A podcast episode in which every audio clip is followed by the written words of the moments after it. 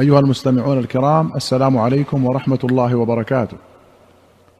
في كتاب الفضائل أخرج البخاري ومسلم رحمهما الله عن علقمة قال قدمت الشام فصليت ركعتين ثم قلت اللهم يسر لي جليسا صالحا فأتيت قوما فجلست إليهم فإذا شيخ قد جاء جلس إلى جنبي. قلت من هذا؟ قالوا أبو الدرداء فقلت إني دعوت الله أن ييسر لي جليسا صالحا فيسرك لي. قال ممن أنت؟ قلت من أهل الكوفة. قال أوليس فيكم ابن أم عبد صاحب النعلين والوسادة والمطهرة؟ يعني ابن مسعود. وفيكم الذي أجاره الله من الشيطان على لسان نبيه؟ يعني عمارا. أوليس فيكم صاحب سر رسول الله صلى الله عليه وسلم الذي لا يعلمه أحد غيره؟ يعني حذيفة. ثم قال كيف كان عبد الله يقرأ والليل إذا يغشى والنهار إذا تجلى؟ قلت والذكر والأنثى.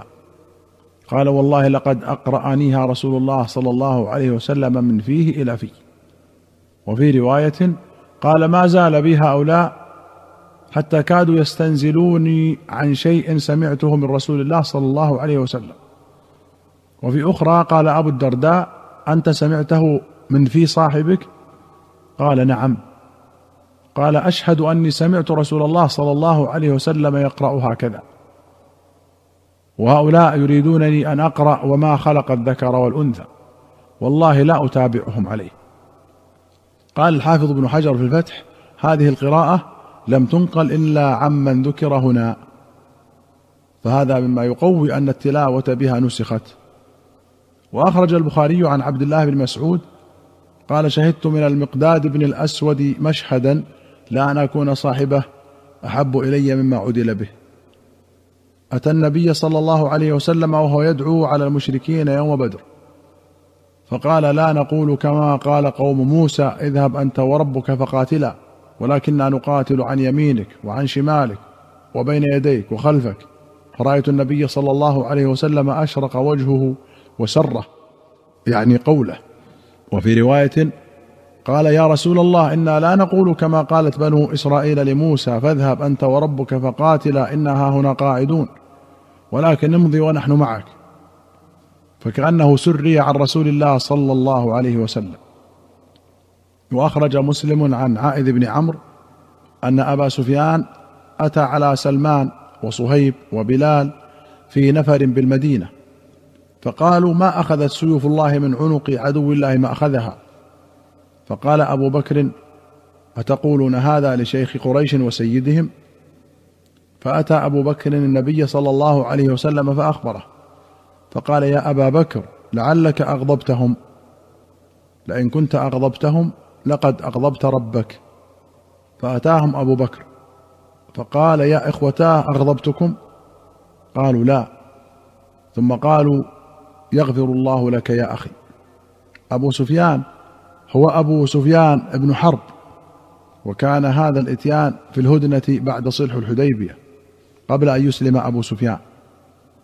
وأخرج البخاري عن أبي عثمان النهدي عن سلمان الفارسي أنه تداوله بضعة عشر من رب إلى رب. وفي رواية قال سمعت سلمان رضي الله عنه يقول أنا من رام هرمز. البضع ما بين ثلاثة إلى عشرة وقوله من رب إلى رب أي من سيد إلى سيد. قال ابن حجر كأنه لم يبلغه حديث النهي عن إطلاق رب على السيد. وقال وذكر ابن حبان والحاكم عن سلمان أنه كان ابن ملك وأنه خرج في طلب الدين هاربا وانتقل من عابد إلى عابد إلى أن قدم يثرب. ورام هرمز مدينة بفارس قريبة من العراق. وأخرج البخاري عن جابر بن عبد الله رضي الله عنهما قال كان عمر يقول أبو بكر سيدنا وأعتق سيدنا يعني بلالا. وأخرج البخاري عن قيس بن أبي حازم أن بلالا قال لأبي بكر إن كنت إنما اشتريتني لنفسك فأمسكني وإن كنت إنما اشتريتني لله فدعني وعمل الله. قوله دعني وعمل الله في رواية وعملي لله. وفي أخرى فذرني وفي أخرى فذرني أعمل لله. وذكر ابن سعد في الطبقات في هذه القصة من الزيادة أنه قال رأيت أفضل عمل المؤمن الجهاد فأردت أن أرابط في سبيل الله. وأن أبا بكر قال لبلال أنشدك الله وحقي فأقام معه بلال حتى توفي. فلما مات أذن له عمر فتوجه إلى الشام مجاهدا فمات بها في طاعون عمواس سنة ثمان عشرة وقيل سنة عشرين رضي الله عنه. والله أعلم. وأخرج البخاري عن عكرمة مولى ابن عباس قال قال لي ابن عباس ولابنه علي انطلقا إلى أبي سعيد فاسمعا من حديثه. فانطلقنا فإذا هو في حائط يصلحه فأخذ رداءه فاحتبى ثم أنشأ يحدثنا حتى أتى على ذكر بناء المسجد. فقال كنا ننقل لبن المسجد لبنة لبنة. وكان عمار ينقل لبنتين لبنتين. فمر به النبي صلى الله عليه وسلم ومسح عن رأسه الغبار. وفي رواية فجعل النبي صلى الله عليه وسلم ينفض التراب عنه. وقال ويح عمار. تقتله الفئة الباغية يدعوهم إلى الجنة ويدعونه إلى النار. ويقول عمار أعوذ بالله من الفتن.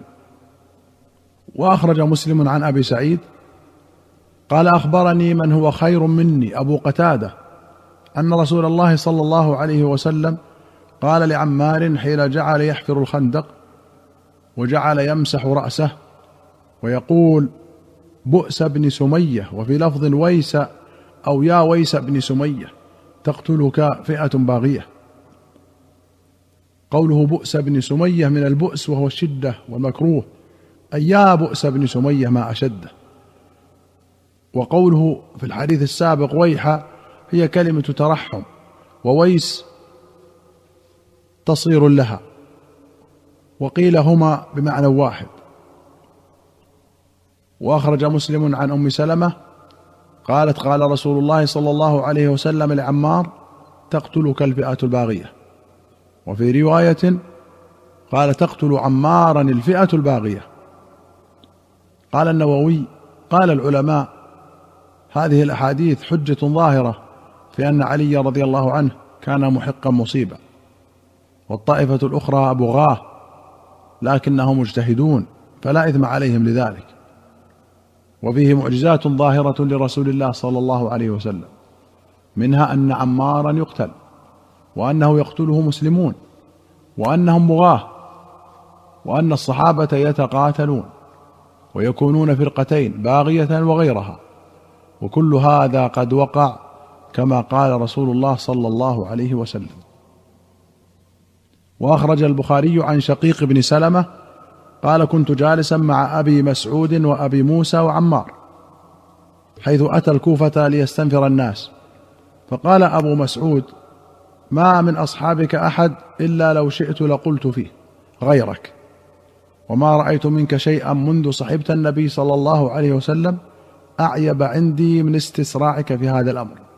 فقال عمار يا أبا مسعود وما رأيت منك ولا من صاحبك هذا شيئا منذ صحبتما النبي صلى الله عليه وسلم أعيب عندي من إبطائكما في هذا الأمر. يعني نصرة علي. فقال أبو مسعود وكان موسرا يا غلام هات حلتين.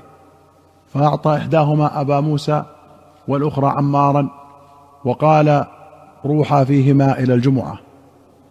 أيها المستمعون الكرام إلى هنا نأتي إلى نهاية هذه الحلقة. حتى نلقاكم في حلقة قادمة إن شاء الله. نستودعكم الله. والسلام عليكم ورحمة الله وبركاته.